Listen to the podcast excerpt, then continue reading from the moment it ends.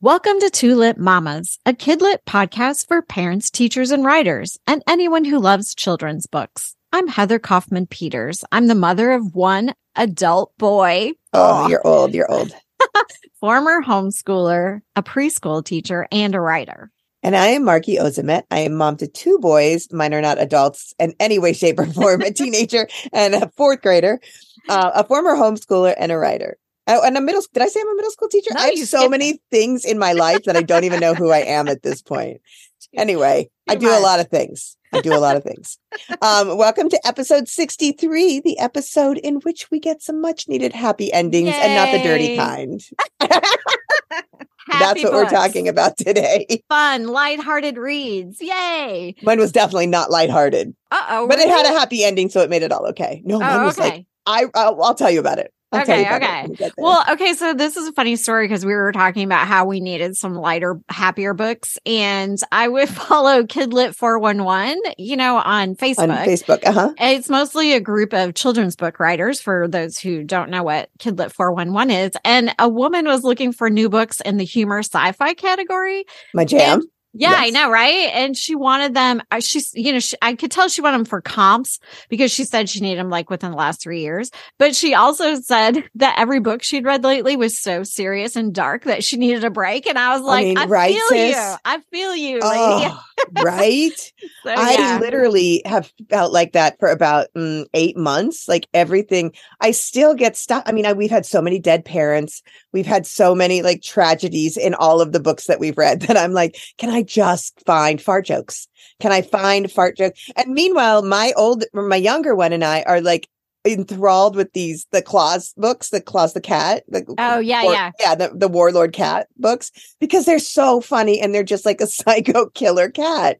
I'm like this is like we are we, we will do anything for like a laugh during our story time because yeah there's just been like too much. For those of you that are writing middle grade don't forget like everything doesn't have to be pain we do like a laugh. Last episode we talked about how some of those stories are so valuable and so important and have to be told and it's totally understandable that they exist. But i feel like you and i go through these phases where we'll read like one after the other after the other after the other and we're like okay we need a break. Yes because it's balance yes i'm sure for every serious writer out there there is a humor author out there too so as parents and teachers you need to have kind of a balance in your yes library and i also think that um as a publish as publishers you need to realize that the world is always not looking for just yes there's a lot of historical fiction and a lot of historical stories that need to be told that are uh, very incredibly serious and Mhm. all of that but there's also kids that are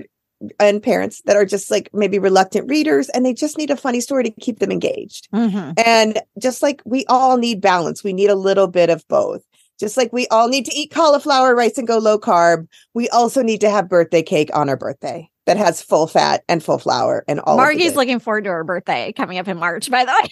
because I'm literally waiting for the cake. I have not, I have not had like flour in weeks, and I'm will by the time it gets here, I'll be like, I'm just going to put my face in this. You guys can go find something else to do. And I have to say, I think you can learn just as much from a humor book, get as, just as much growth and development life experience from a humor book as you can from a serious book too. So let's not discredit the lighthearted. It's all about cake. We need a piece of cake to offset our low carb diet. That's all There it is. go. That's really what it comes down to. We need a steak to offset our vegan diet every so often. These are the things that we need to do. We need a binge to offset our fast. It's balance. It's like the uh the Scandinavian thing I always talk about where um the hygge where you you know the cozy feeling and stuff but part of what goes along with that is you also have to like go outside so you have to be out in the cold you have to be working hard you have to be doing all these things so that you can come in and you appreciate it more being by the fire with your book and your chocolate True. You see, that's true. We So. wouldn't under. see, That's it. Maybe that's the whole point. We we don't appreciate our funny cat books and fart jokes until we have a lot of dead Serious. parents and Yeah. murder stories. and Yeah. both things are important so anyway oh don't discount murder stories by the way so we'll get to that later okay Oh anyway You know me; I'm always down for murder. My kids are always like, mm. even my husband this weekend, he was like, "Do you think maybe that it's not that you're just sad because it's dark in winter, that maybe you should lay off the murder shows. And I'm like, is it that or is it that you're driving me crazy and you're afraid that I'm going to use what I've learned? it could go either way. and it's not just me because I was out for a walk the other day with a friend who said the same thing. We were at soccer practice the other day and two moms said the same thing. Like at the end of the day, put on a little dateline and I need to relax.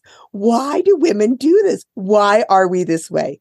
Why do we all need to see a crime scene tape with some bloody footage and Keith saying, Well, it's a strange acquaintance that walked through the door and that voice or something. And like somehow that murder and Keith and all of the Dateline gang sort of calm us down at the end of a rough day.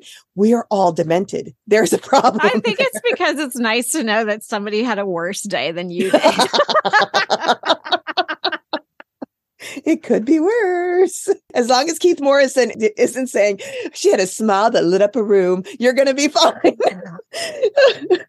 her smile lit up the room until they found her body in the back bedroom. I love him so much. anyway, a lot of Dateline over this last week. I've been watching a lot of Dateline. All I record is Dateline, 48 hours. And what's the other one? 2020. Anyway, I think I need therapy. Betterhelp.com. If you'd like to sponsor us, let us know. we could probably use it. I feel like we took a dark turn. we always take a dark turn. That's literally who we are.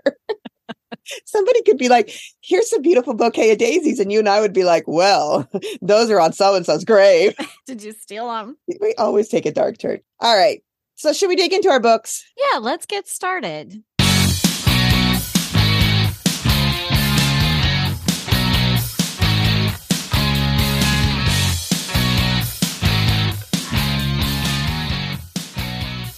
Okay, so after last week, I need a happy ending.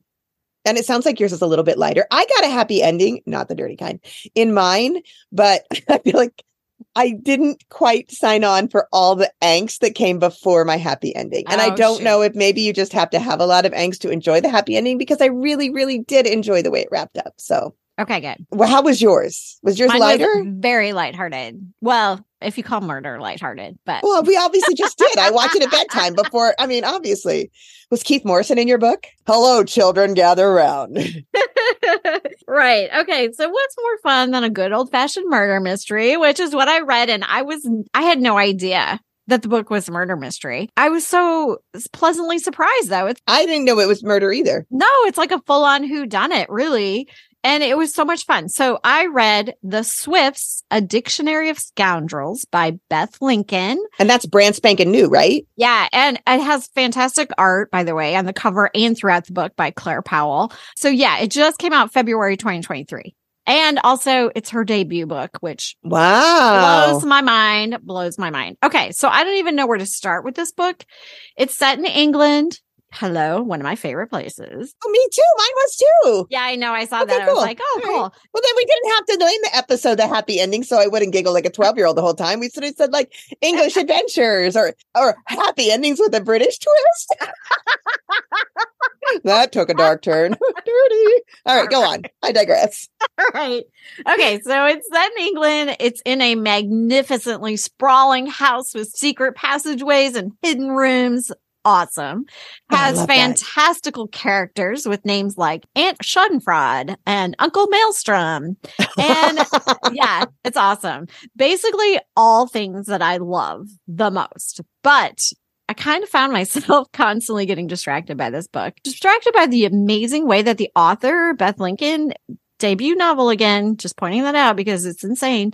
Um, the way she managed to weave into the story so many lessons and learning opportunities that were completely natural to the plot and the characters really? I was just totally fascinated by that. And it kept like kind of pulling me out because I was looking at it more like a case study almost for writers on how to like write for middle graders without being on the too on the nose. You know, I hate on the nose. Yes, yes, yes, without um, talking down to them. I felt like that with, you know, the Attack of the Black Rectangles, although that was a fantastic book too. I felt like some of the things in that were like very on the nose. Like, this is a current issue. It needs to be in the book, you know? Yeah. And this book had a lot of things in it like that book, but it was totally natural to the plot and it was did not feel like on the nose in any way. It was like so well done. So let me give you a quick summary of the book here before I go on and on and on about that. So every child born in the Swift family is given a name from the family dictionary. So some families have the family Bible. This family has the ancient family dictionary. Okay, I like that a lot. I Okay. know it's awesome. Okay. I like that a lot. The parent blindly chooses a word and that becomes the child's name. And it's assumed that the child will grow up to match the definition. Oh my Some- god. I know some people in the family even think the dictionary almost has like this magical quality about it, just because so many people grow up to be like their name. The main character of the story is Shenanigan Swift. So you already love her, right? She's definitely living up to her name. She likes to take risks. She's, uh, the roof is one of her favorite places. She likes to create mischief. She one time put moth larvae in her fashion obsessed oldest sister's wardrobe and waited for them to chew through her silk gown. Oh my god, I love it. And That's sister brilliant. went and opened the wardrobe and all these moths like flew out. It was crazy. Um, so at the beginning of the story, we discover that there will be a Swift family reunion that happens every 10 years. So um this will be Shenanigans' first reunion. Um, and as part of the the 10 year reunion, there is a hunt for Grand Uncle Vile's long lost treasure that is hidden somewhere on the estate. So the whole family comes together every 10 years to search for this treasure and it's never been found. Oh, cool. Yeah. Cool. So Shenanigans is excited to find the treasure because no one knows the house better than she does. She's even got a detailed map she's been working on of all the hiding places and hidden little tunnels and everything. And she's looking forward to meeting the extended family until one of them shoves her arch aunt Schadenfreude down the stairs. Now, she, this the arch aunt is like the matriarch of the family, right? Okay. And kills her. Oh, Schadenfreude. Mm, well, there's a lot of layers there. Okay. I know, on. right? So some family members think that Shenanigan might be involved because her name is proof that she's always going to be a troublemaker, right? But Shenanigan has kind of been starting to struggle with this predetermination of her name. And she knows she's not a bad person. And she begins to wonder if like nature and nurture are just holding way too much power over her and her free will. So to show her family she's more than a troublemaker, Shenanigan follows the twisted clues to catch the killer. This is like a full on who, who done it in a house where everyone's trapped there. It's like Clue. Yeah, it is like Clue. And uh, there's all these like crazy family members, right? I mean, it just goes on from there. There are three murders in this book.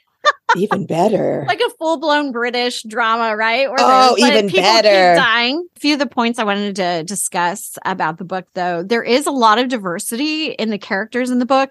The families from all over the world with different skin colors. Some of them speak different languages. There's some French in the book. One cousin who shenanigan and befriends who's her age is non-binary and goes Oh, cool. by they and wants to change their name even though it's really frowned upon by the whole family because dictionary determines who you are, right? Um and then there's like an older cousin who's transgender and one who's gay. So there's just like this big group of people, right? A normal group of people. So none of the diversity though is really like the main story. It just becomes part of like this really rich tapestry the way to do it. of the That's the family. way to do it. I agree, and and it you know it's it uh, adds to the story and it adds to the theme about knowing who you are and being true to yourself. Right, so cool. Also, etymology is like integral to this story. The history and the evolution of words. Um, and there's so many big words in this book. It's crazy. Um, at the beginning, the author includes a warning about language, which was really kind of cool. And she says, quote, the English language is big, messy, and argumentative. Languages are alive and they're voracious, which means they'll grab whatever words are lying around and swallow them whole. I love it. I know it's so cool. I And she kind of connects like the English language with like the empire and how it's like an ugly history, but the language has just sucked in all these words from all over the world because of it. And she points out even that there were word changes in in this book for the US market. Oh. Yeah, and you get the feeling that she's not really condoning that, right? Because there are differences between the British English and American English. It's so interesting. This has been like a hot topic in our house lately because we've been talking a lot in my class, one of my classes about connotation and how difficult it is for non native speakers to grasp the connotation And whatever we talk about my class, my husband and I end up talking about the same thing because it obviously is a non-native speaker. It's the same, same for him. And then I don't know if you saw what's happening with the Roald Dahl. They're, oh yes, they've been reading, changing yes. his book. And yeah. then my little guy is like this massive Roald Dahl fan, and he's talking about like it's not right. Why are they changing them in England and they're not changing them here? In the US. So it's so interesting. I, I think it's so timely. Mm-hmm. Yeah. Oh, really yeah. Cool. Can you imagine having a cool conversation about that with your class? I mean, it would yeah. be fascinating to really dig into the differences and if, and if it matters, like, does it hurt US kids to learn how the British version of how they use words? I don't, you know, but anyway, it's just all, it just all adds to this fascinating way words are treated in the book. So I think no matter what version you read, readers are going to learn new words. If you were a teacher, you could ask kiddos to write 10 new words that they learn the definition of in this book, probably more than 10, honestly, or even the opposite. 10 words that they didn't know the meaning of and have them look it up because yeah. for just as many words that are defined in the book or in context in the book, there are words that they don't even explain. So, which I love because it kind of like if, for an adventurous kid, then that leaves it open for them mm-hmm. to look them up on mm-hmm. their own. So cool. And as a vocabulary teacher and a vocabulary lover, I love, love, love, love, love everything about that. And the vocabulary in this book is delicious. Oh my gosh. I mean, just the names of the characters, amazing. That kind of brings me to the next thing, though the audience of the book. I think it might require an advanced reader. Okay. Or you know what though? I think actually that's probably not fair. I would say an adventurous reader. How's that? Okay. Because it's not that kids can't learn the words, right? It's just if they want to learn it. If you know, if they're open and if they get sucked into the fun story and then that helps them open the door to all this all this vocabulary. I mean, that's amazing. So, and also the other thing about the audience, so this is not really a cozy murder mystery where all of the murders happen out of scene. oh, really? It's yeah. they they're hmm. they're there in the real action. Well, okay, so you have the aunt gets pushed down the stairs. That's not in scene because, of course, it's the big question of who pushed her. There's a detective uh, who gets who is killed, and that is not in scene, but it is kind of a I wouldn't say gory, but it's kind of a gross scene where his head is bashed in. Oh, and the kids okay. do see that. And then, because a lot of the, we've talked about murder mysteries before at this for middle grade, and a lot of them don't show the murders in scene. And so that was kind of different about this book. And then the, there's the third one. It does happen in scene. And uh, someone takes an arrow to the chest, and that happens in front of the characters in scene. So just, you know, if you have a sensitive kid, that might bother them. But I will say it wasn't like grown up kind of gory, you know, yeah, it's still not that you know so i will say that. And i'm also kind of sensitive oh my god i'm so sensitive. Again even though i love my my dateline i can't see it happening. I, no. I just need keith morrison to tell me about it or even yeah. like josh mankiewicz or anybody. Just tell me what happened but don't show me. i don't like the gore the violence. I don't like any of that stuff. I don't like anything that's even too serious honestly. So this book didn't bother me. So i mean again i think feel like it was handled in a very middle grade kind of way um, it's just like a fun murder mystery, and the reader gets to follow along with Shenanigan and her two sisters to discover who the murderer is. And it's pretty fun. I mean, there's a lot of crazy twists and turns. So I don't know. I mean, I definitely think like sixth, seventh, eighth graders. Okay, but see, here's one thing I want to jump in though on this on the reader. This is something I think about a lot because a lot of times when it comes to parents selecting a book, they look at the reading level, and and that's the person that wants to hand the kid the book and then not check back in with them. But if you're the parent or you're a teacher that is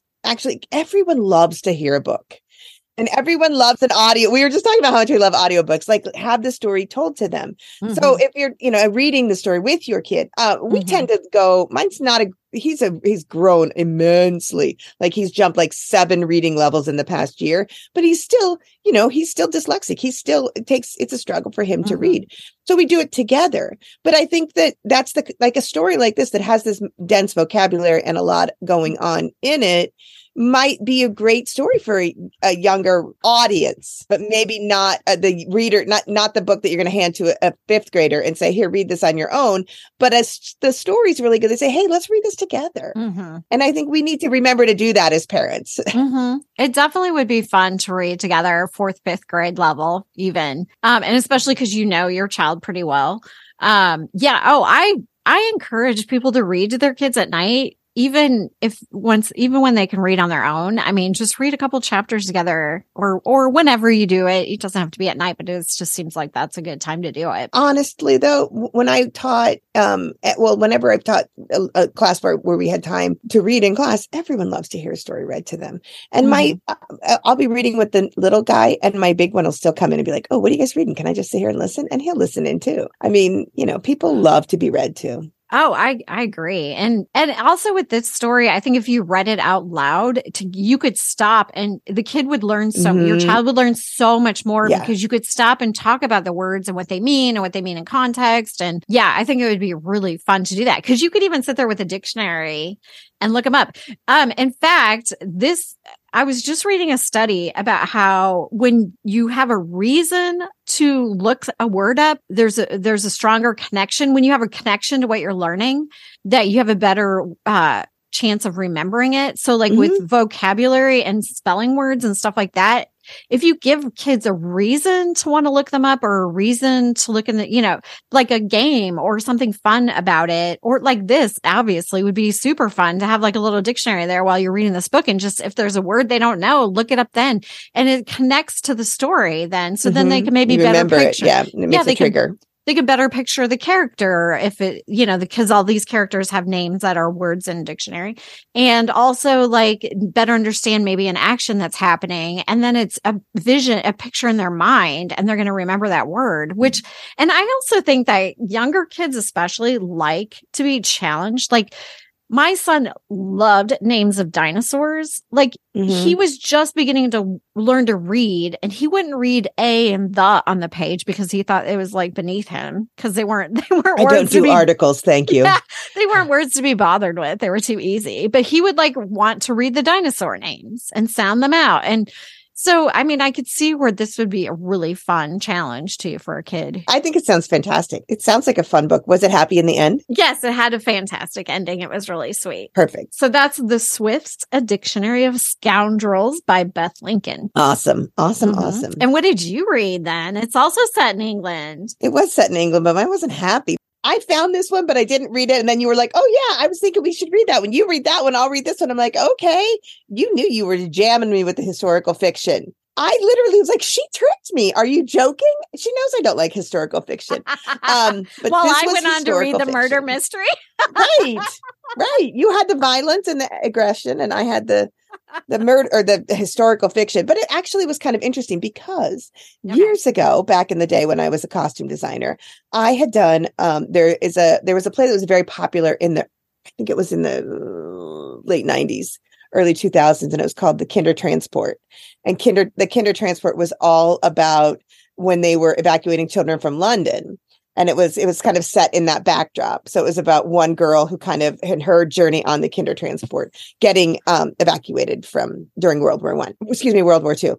So that's what this one was about as well. So it was really easy to kind of make that connection because i thought oh look at that. I have done historical play so therefore i know this historical fiction part. Look at me go. Anyway uh, this is called A Place to Hang the Moon by Kate Albus. All right. We got that one. Okay. So I forgot the name of the book for a second there.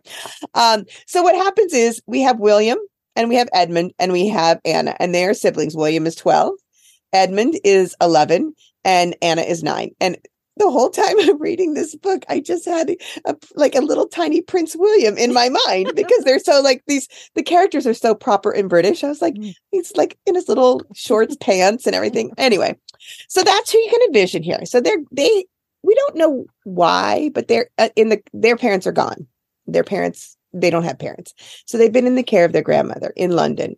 And she, you kind of get the gist. There's not a, a lot, but you get the gist that she was a very wealthy woman woman. The children have all been going to boarding school for quite some time. When they come back home for their grandmother's funeral, that's when the evacuations start to happen. When their grandmother has died, they have no one left to take care of them. So the three children, William, Edmund, and Anna, are left in the care of an elderly housekeeper. And she would like to do nothing more than then you know keep them but she's very very old and she's about to be evacuated from the city as well because she's elderly and she can go stay with her sister So what do we do with these kids? There's nothing, you know, we have nowhere to go. So the solicitor comes up with this, which I thought was brilliant, an absolutely brilliant plan. Though they keep dogging on it in the thing about how this housekeeper keeps dogging on like how stupid this plan was. But it was brilliant because he was like, here's the deal. I'm going to cut a deal and I send you with this lo- nearby elementary school. We're going to put you on one of the evacuation routes. You're going to go with those kids from the evacuation route getting evacuated, obviously. We're going to send you out into the country. We're going to hopefully put you in your own, you know, like get a foster family for you. And then you're going to win them over. Now, here's the thing these people might not be thinking, oh, I can adopt three children. But then, boom, when you find yourself happy there, you're going to be like, guess what? We're loaded. And then they'll be more prone to take you in. I thought this solicitor had a brilliant plan. It also happened to be the only plan. so that's what they had to do. So the kids also being very sort of wealthy kids, being evacuated and going through the things to be evacuated was really, really hard on them, like being checked for nits. They were just, you know, they, they were really grossed out that anybody would ever think that they were so, you know, gross, eh, gross and disgusting and not being clean and things like that. So they had to they had to come down quite a few notches before they even got to their first little village stop. When they get to the village, you know, they, they start to divide them out. And the first family they keep, it's so sad. This whole thing, like they're all kind of these little sort of ragamuffins are all standing in the school and people are coming by to choose kids, choose kids, choose kids, but nobody wants three because three is too mm. many and no one has the money, but they do come with ration packs, ration booklets, right? So they come with extra rations at the, so that if you need them, maybe you could get some money out of the deal, which does happen to them later. But the Forresters decide, Mrs. Forrester sees Anna and she's just absolutely enraptured by this girl because she only has two sons, two twin boys, and they are about the same age as Edmund, the middle son. And they're about as ornery as Edmund, too. So she's like, Oh, I can have a daughter. So she's like, Anna says, Well, I can't go without my brothers. If you'll take my brothers, then I'll come with you. Basically, it, it was it was such an uncomfortable thing to read about this. This whole section was really uncomfortable because it was very clear from the onset that this woman only wanted the little girl. And the other two were just kind of brought brought along her children, Mrs. Forrester's children, were absolutely horrendous. Mr. Forrester was the butcher, and we soon learned that Mr. Forrester is um, avoiding all of the rationing because he's the butcher. He just brings home whatever he wants. So the rationing doesn't doesn't have anything to do with him. So we got to read early on that they're yucky people.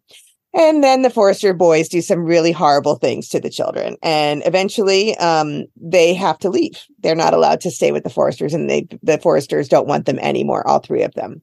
Next, they're sent to um, Mrs. Gallagher's house, and Mrs. Gallagher's husband, I think this, her husband is gone to work, and she has at any given moment, it seems like she has 95 children. She's got a baby and the toddler, and there's a couple more here and there. There's like children everywhere. And they have, there's the kids are put in an attic that has leaks and they're sleeping on straw beds and they don't have any clothes. And they don't have any she only lets them have porridge in the morning. This is watered down. And the reason that she's taken the kids in and agreed to take all three kids in is so she could use their rations. And that turns ugly fast. And then all through this, all these kids are like these, you just love them. You love them so much. And they are in just like one bad situation after the next in this little village town outside of London. They're uh, simultaneously, they're hearing the bombs. They're seeing like London getting knocked to bits where, so they don't even know if anything is left of their home, whatever. Um, and all of this is, keeps happening. And but the one thing that's always been good for them is that Mrs. Mueller, Mrs. Mueller is the town librarian. And they met her on the first day, first day there when they convinced Mrs. Forrester to get them library cards. And Mrs. Mueller, Mueller is this sort of wonderful, like she's just everything you need in a librarian. And she's so understanding and she helps them get books and she helps them do everything. And so when the first, after the problem with the Forresters happened, they asked, like, the can we go live with Mrs. Mueller instead? And they said, no, you can't live with her because she's um, unfit. And the reason that she was unfit was because her husband was German and he had disappeared. And they don't know, like, if he went off to be a Nazi or so the town had kind of shunned the town librarian. So Mrs. Mueller has been shunned by all of the townspeople. And um, everything kind of comes to a head on Christmas Eve and that's when everything sort of explodes when the foster mother begins to abuse one of the children. Yeah, thanks. My happy ending also had child abuse in lots of levels. Thanks so much. And it all sort of blows up from there and it takes a really dark turn, but it does have a really happy ending. And um, but even the happy ending is also horribly like you're like yeah it's it's so emotional before you get to the happy ending and the happy ending has a lot of fits and starts but um it was just such a really great book it was a really i i listened to a lot of it and i read a lot of it too i kind of i kind of danced between both of them um but it was one of those books where you it, it was just such a kind of the orphan tale. They make a lot of references to like the secret garden and the kids are such book lovers. They reference a lot of classic uh, British literature in there as well. And th- it's sort of patterned after that. And you can definitely see that you, it's got the same, the same vibe. Oh, there's so many things. I'm to get all, I'm getting all like sad when I think about some of the sad things that happen. But William and Edmund and Kate are very like their their sibling bond is so beautiful and they're always saying like wouldn't it be amazing if we could find somebody who thought we hung the moon like that's Aww. how you know when, and they always kept saying like they're on this search. So like they first the foresters are like, well, these people think that we hung the moon, and then uh, or where we think that they hung the moon, mm-hmm. and then the the second house they went to, they're like, well, there's definitely no moon hanging here. so they're on this. They know that they'll find the people that they will convince to become their parents and take them in and follow the solicitor's plan when they find someone who thinks they hung the moon. I love that they didn't stop searching. They weren't just like, "Oh, this is where would they put us, so we have to stay here." How cool is that that they were Well, like- and they didn't have any options. And that's what's mm-hmm. the other thing that I love so much about this book is that there's layers and layers and layers that kind of unfold as things go. But William is the caretaker and he's 12 years old and he is the caretaker from the get-go. And it really acknowledges that how hard it is for a for a child parent yeah. and how traumatic that can be for a child parent and how really all they really want and above and beyond anything else is to just have someone take that role of being the parent away from them and just letting them be the child. And that's a really big theme throughout the book which as a former child parent i kind of really connected with that. I really liked that part as well uh, it was a really wonderful book. It did come. I missed all the the important details. It came out in 2021. It kind of flew under the radar for a little bit, but when you start to look for books that have like a, like feel good books, it always comes up on the list of feel good books. I beg to differ that some of it may not make you feel good. But um, it does leave you with a very warm, fuzzy feeling at the end if you can sort of get past some of the, you're like, oh my God, this is so sad. There's a lot of sadness, but it ends really wonderfully. And the relationship is really sweet. It's definitely great for younger kids. You know, I would say a, a fifth, sixth grader could definitely devour this and enjoy it. It's just a really nice story. And I think that's the best way to describe it. It's just a nice book. It's a nice story. It's a good tale that you feel very fulfilled and satisfied and you don't have any questions left at the end. You just feel like, oh, that's exactly way everything ended the way it should end. And I think set in historical in a in a historical time period like that, it's even a little bit more some of the harder things are made more understandable. So therefore it doesn't seem as hard because you see the hard things happening to these children, but at the same time, you're also like, but it's war, but it was the war. Mm-hmm. So, I mean, everybody's having these hard times. The thing that I loved about Mrs. Mueller, though my favorite part about her is like, she's also kind of a homesteader.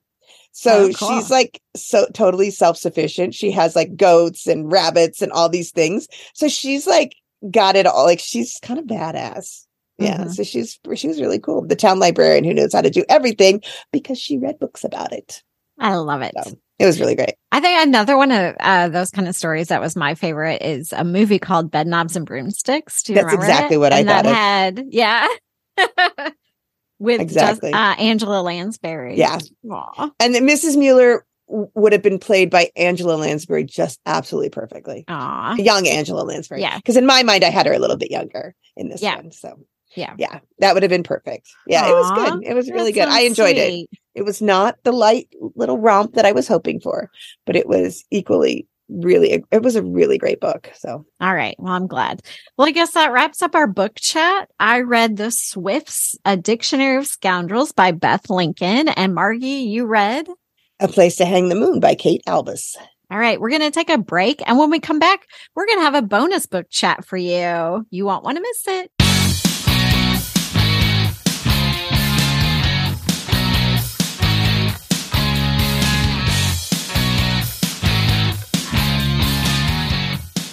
Are back with a bonus book chat with a grown up twist. So it's reading season. I read way more books in January and February than probably any other time of the year. Same. And, you know, Margie and I, we text, we FaceTime. We're always passing uh, grown up book rec- recommendations as well as kids. Actually, we try to save the kids ones for the podcast, right? We try not True, to talk yeah. about those. Yeah. Until we talk on the podcast because sometimes we we have to spill it and call each other about a book, but usually we try to save it. So that means we, it, we have free time to talk about grown up stuff. Grown up books. So we thought we'd let you in on some of our latest big girl books that we've been recommending to each other. So I love big girl books. I think that's that's big girl books. Hey. I think it's really ironic. And the whole reason that we needed to do this is because we went through like five books where I would be like, You're gonna love this book. And she's like, I already read it. And I was like, You're gonna love this one. Er, and she was like, I read that one. And then she'd send one to me, like, Yep, read that one too.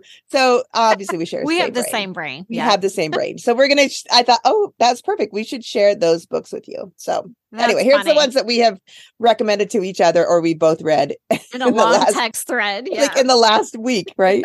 yeah. So um I'll start What's with your first one? I read Wrong Place, Wrong Time by Gillian McAllister. It came out in the fall of 2022 and it's uh Reese uh Witherspoon book club book. She's are, hers are usually really good. I She like her choices. Yeah, there's only a few where I'm like, eh, that doesn't sound like me, but the rest of them are usually really great. So, funny story about this book. I bought a hard copy of it and I had it in my house. And a friend of mine was going to Florida for the winter. She and her husband are retired. And I gave her some books and she read that book in Florida and she called me up and she's like, that book is so good. I can't wait to talk. I got to talk to you about it. And I was like, uh, I had to confess I hadn't read it Nice. because you know me. I You buy bo- you books. buy books constantly. I do. It's bad. More than shoes. It's really bad. So I had to co- confess that I hadn't read it. So then I got the, I got it, borrowed an audio version of it from my library and listened to it so we could talk about it. And it is so good. This story, we decided it's like a mom fantasy book. Oh, okay, Because- do tell. So it's like a time slip story. Okay. So it's about a woman. And at the beginning of the book, there is a tragic event that happens to her son. And she wakes up the next day in, back in time. So she keeps waking up every day from this event. w- One day back in time, two days back in time, three days back in time. And she, as she's slipping back through time, she's in her body, the body of that time period but it's her brain that knows everything about the future, right? Oh my God. And as she's slipping back into time, she is learning more about what was going on that led up to this tragic event. So it's like a mystery. It's like a mm. mystery to solve, but she's doing it as she's slipping back in time. Okay, this sounds good. It is so good because not only is she trying figuring out what was going on in her own life like with her husband and her child that she didn't even wasn't even aware of because she was a lawyer and she was working and all this stuff. So she's learning all this stuff about her life she didn't even know but she also is sort of taking the opportunity to get it right the second time. Like Oh, to do things for her son that she things, didn't yeah. do. Now she realizes that things aren't staying, sticking, because she keeps waking up further, further in the Right. past. Because she finds a scientist guy that kind of has a theory about what's happening to her. And so she talks to him. And uh and he says that maybe things will stick when she gets it to wherever fixes whatever she needs to fix to correct the future. But because of that, she's also kind of free to just do what she wished she had always done, like spend more time with her kid. Like instead of going to work, she goes, you know, and spends the day with him. Or she finds out more about he, her son's uh, like a, a really big nerd, like science nerd kind of kid. Uh-huh. And she finds out more about what his interests are. And she finds out it it just it's just kind of fascinating. Like I said, it's like a mom fantasy because not only is she trying to fix one of the worst things that happened in her child's life, she's also getting an opportunity to be a better mom the second time around.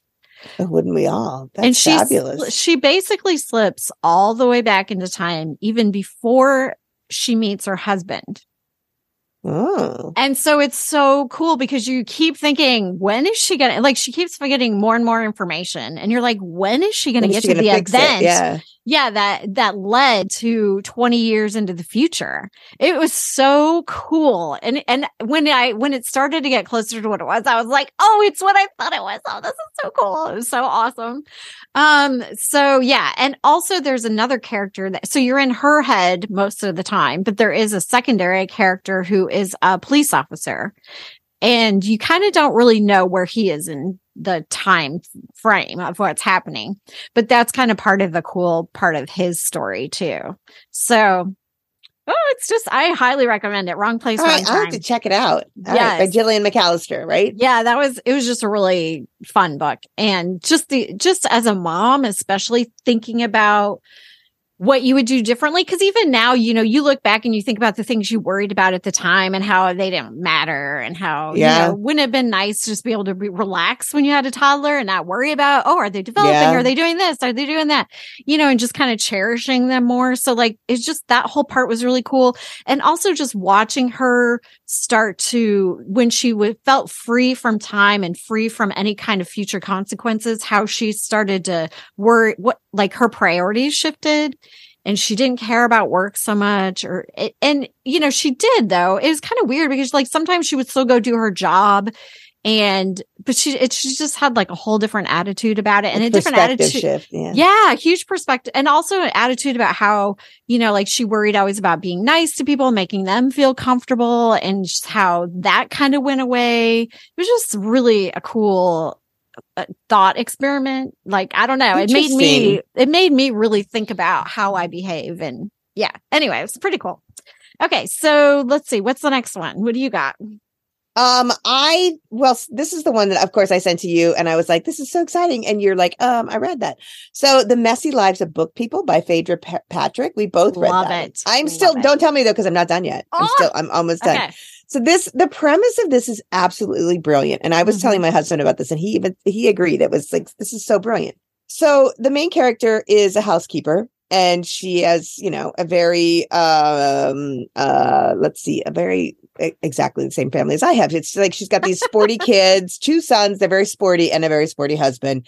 They got married young. She never got to be her father died, and she had to help her mother, so she never kind of got to do what she wanted to do with her life was to become a writer, go to college and become a writer but she Mhm. became a really great housekeeper and she's a cleaner and she's and mom and wife Right. and all of that. And- yeah. right so her career path wasn't what she wanted but she kind of has been making a go of it she gets this job as a housekeeper house cleaner excuse me for her favorite writer.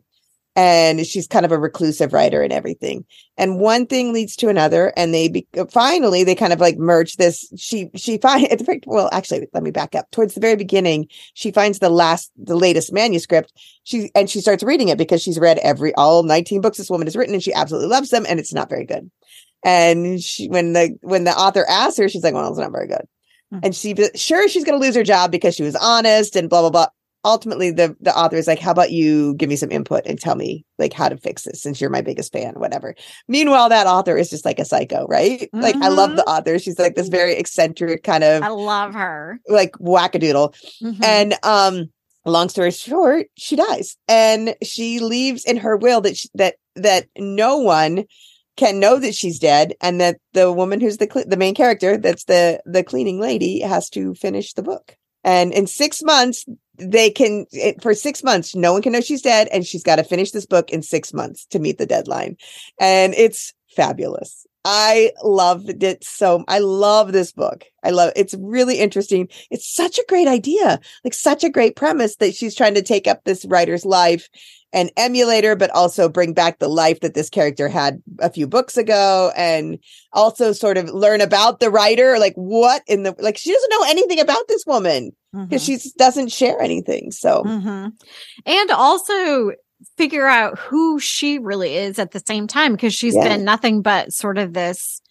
I don't know. I you could say frumpy, right? Kind of housewife and mom, Yeah, and just- like didn't really take herself that seriously. Right. Yeah. she's just the support system for the boys. Yeah. Like we sometimes happens when you live in a house full of I saw a little too much of myself in this book. Maybe that's it. Me too. That's why I was like, frumpy. I don't want to insult both of us, but yeah, kind of. Because you know, like when you live in a house full of boys and you're like, all they want to do is talk about sports, and you're like, I'd really like to just sit and read a book, and you don't really, you know, you kind of turn yourself into whatever it takes to connect with your kids, and that might not be who you are. So I think there's definitely Mm-hmm. It was it's really great. I love that one. And that's I've been listening to it on an audiobook too, The Messy Lives of Book People by Phaedra Patrick. So put that one on. All right. You want to give us talk about Circe and Achilles since we did this? Oh my gosh, yes. Madeline Miller is like my new, I don't even know what to say. I would totally stalk her in a heartbeat. Well, you know she's from Philadelphia. Is she really? Okay, yeah. I don't know that much about her. So Circe came out in 2020, I think. No, it was before that because I read it before that. Oh. Okay. Oh, maybe 19, 2019, maybe. I think so because I I read it, yeah, right before the pandemic. Oh, you did? Okay. Because I read it at work. Because Song of Achilles has been out for quite a while. That's yeah, it was the one. first one. It was the first one. Yeah. But I actually read Circe first. Which did you read first? I read Song of Achilles first, okay. and then I read Circe. And Song of Achilles was so beautiful. I was oh like, oh "Where's God, Circe? Right? I gotta have it now." And I was glad that it was already out. So, but then of course, Circe is like, oh, it's like the gods it's are singing. So. Yeah, it is so good. The most beautiful. Both of them are the most beautifully written books I've ever I, I come across. I mean, I don't even know what to say about it. It's well, like and she's so... a, a, a, Greek mythology scholar. Yes. Yeah, and, and you can and you can see it yeah, like in every tell. inch of the book. It's really written like it was almost written at that time. It's mm-hmm. like she is a genius yeah. when it comes and and it's like so um the language is so concise and compact. Yeah. That, like the journalist in me was just like loving all of it because she could, could describe things in such a short amount of you know short words and short amount of time space. It's just beautiful so beautiful. So it's a story of circe. I mean i don't know what else to say about it. Well tell tell people who circe is because okay. not everyone's as nerdy as us. Okay. we're really nerdy let's be honest. Well you know and i love anything related to witches and of course circe is she's from the Odyssey. Well, that's where we met her. I mean, she actually yeah. has her own life before, but most people we know her from the Odyssey. Yeah.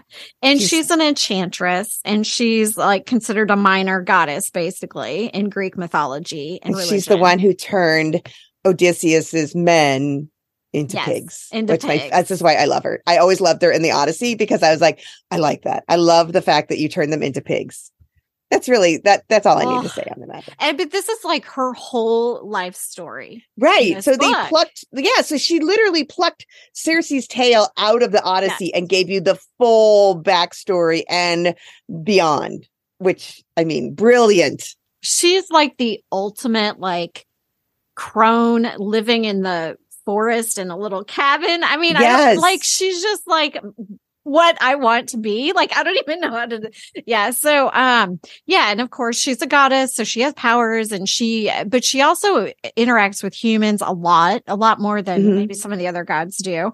And it's basically like I don't want to just whittle it down to a love story, but like Song of Achilles was or Achilles was basically was a love definitely story. Definitely a love story. Yeah. And Circe really is a love story too, but it's also kind of like um a story about her becoming who she was going to become. Like her love story is sort of the ending of her story yes. in a way, because yeah. it's more about her becoming over the centuries who she needed to become and and growing into herself and then that's when her love story starts which i yeah. thought was so beautiful and so true because it's hard to find your true love if you don't know who you are and yeah. and, and, what you want and and yeah. So she you know went through ups and downs of being sort of like kind of bad. Yeah kind of i don't know evil mean, like manipulative? Yeah. yeah creating horrible monsters that kill people and stuff like that. So yeah she was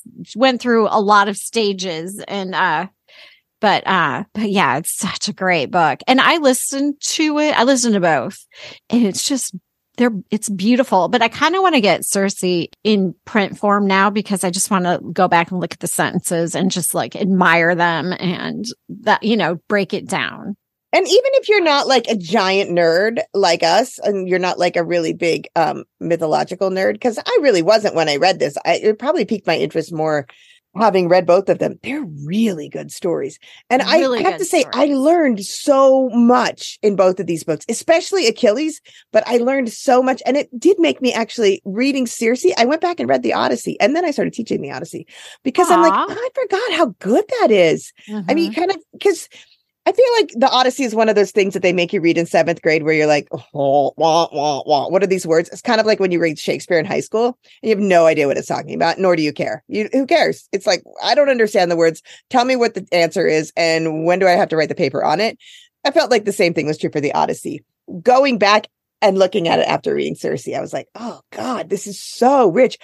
Yeah, it's so good. So, so yeah, good. I have to say because uh, another friend had recommended these books to me, and she's like very cerebral, and I was kind of nervous. I thought, oh, this right? probably like, going to be too heavy. yeah, that's exactly. I'm like, I don't know if I'm smart enough to read these books. They're going to be too heavy. And I just was blown away by how beautifully written they are, how attainable they are. You know, like, yeah, digestible too. di- yeah. yeah. digestible they are. Yes, 100%. And they made the characters so real, so real. Yeah, I agree. Yeah, check those out. Check those out. So, okay, I have another one, and I don't think you've gotten on this one yet. So, this is the one that we haven't shared. This was the one I first when I sent you. It started my whole my whole our whole text thread. This is called "Local Woman Missing" by Mary uh, Kubica, and I so so my one of my aunts and a bunch of cousins. We were all like, my grandmother was a huge avid reader, and all of us ended up with this. I mean, all of the granddaughters, all of her daughters were all big readers. So we kind of have this like family thread sometimes that is going because we all like books. All of my cousins have read the same book, and my so we all recommended this to my aunt. So it's called Local Woman Missing, and it starts with a local woman missing, and then there's another local woman missing, and then it's constantly going back and forth. This woman and her daughter go missing. First one, the first one woman goes missing, then this woman and her daughter go missing, and they're linked.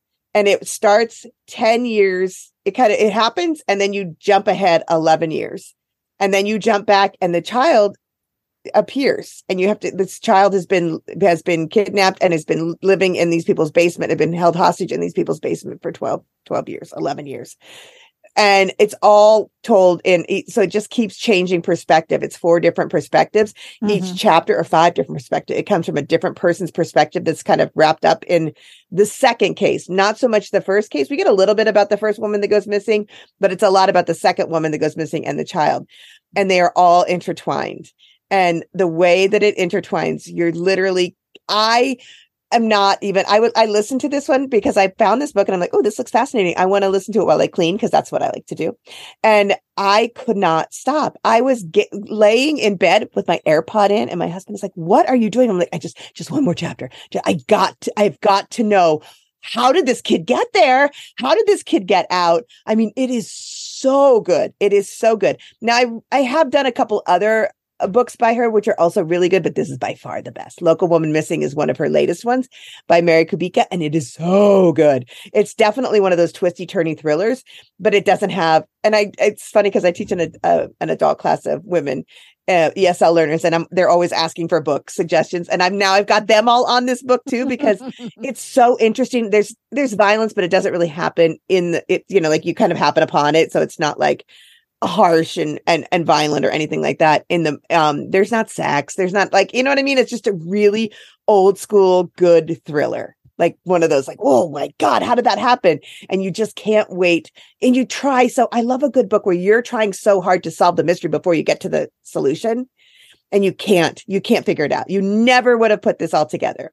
Ooh, that's a really good one. That's it's, a, re- it's very well done. Yeah i'm i think i'm a new mary kubica fan so and that's it so we've shared a lot of books lately All right. So that wraps up this episode of Two Lip Mamas. It was such a pleasure to give you some happily ever after middle grade books and a few uh, big girl books that That's you can such check a out. better way to say it. Why did I not figure out to say happily ever after instead of kept calling it freaking happy endings? Oh my god.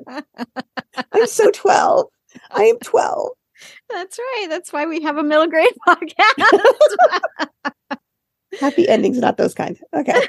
All right. Uh, Margie, what are we reading next? Well, this is you um you know when people get old, they go crazy. And those people are the ones that sit outside and they look at birds. And apparently that's you because you have decided that we should read two bird books for our next episode. Two bird books. So Heather, the crazy old lady with her binoculars who likes to sit outside and watch birds, has decided that we should be reading. Sorry, I will be reading The Simple Art of Flying by Cory Leonardo, and she will be reading Coo by Kaela Noel. And then I'm going to go to the park and feed the pigeons. You're already there. I mean, you're so old. Okay. So, yeah, so we'll be reading a bird inspired episode of, of I got to keep it interesting somehow. I mean, come on. uh, and she mocks my fart jokes, but all right. That's what we're reading. Cuckoo for Cocoa Puffs. All right. if you like what you've heard, which you, you probably should at this point, leave us a review and share us. We'll love you forever. And if you read one of our books, let us know. Like one of the books that we've Oh, talked yeah. about, either big girl books or middle grade books, let us know. Let us know what you thought. You send us a message on uh, Facebook, on Two Lip Mamas on Facebook, or on Two TWO Lip Mamas podcast on Instagram, or on our website, www.twolipmamas.com, and let us know what you thought. If you like us, if you agree, if you disagree, we'll try to be nice. If you Yeah, agree with us a lot, we'll send you Franzia. Yeah, we can have a little discussion. It'd be kind of fun. All right. And if you want to join us twice a month for our kidlit discussions where you can just hear us and not necessarily interact with us, which might be safer. Especially if you see Heather and the birds. Please subscribe to the Two Lip Mamas podcast through any of the places you get your podcasts. Thanks for listening. Bye. Bye.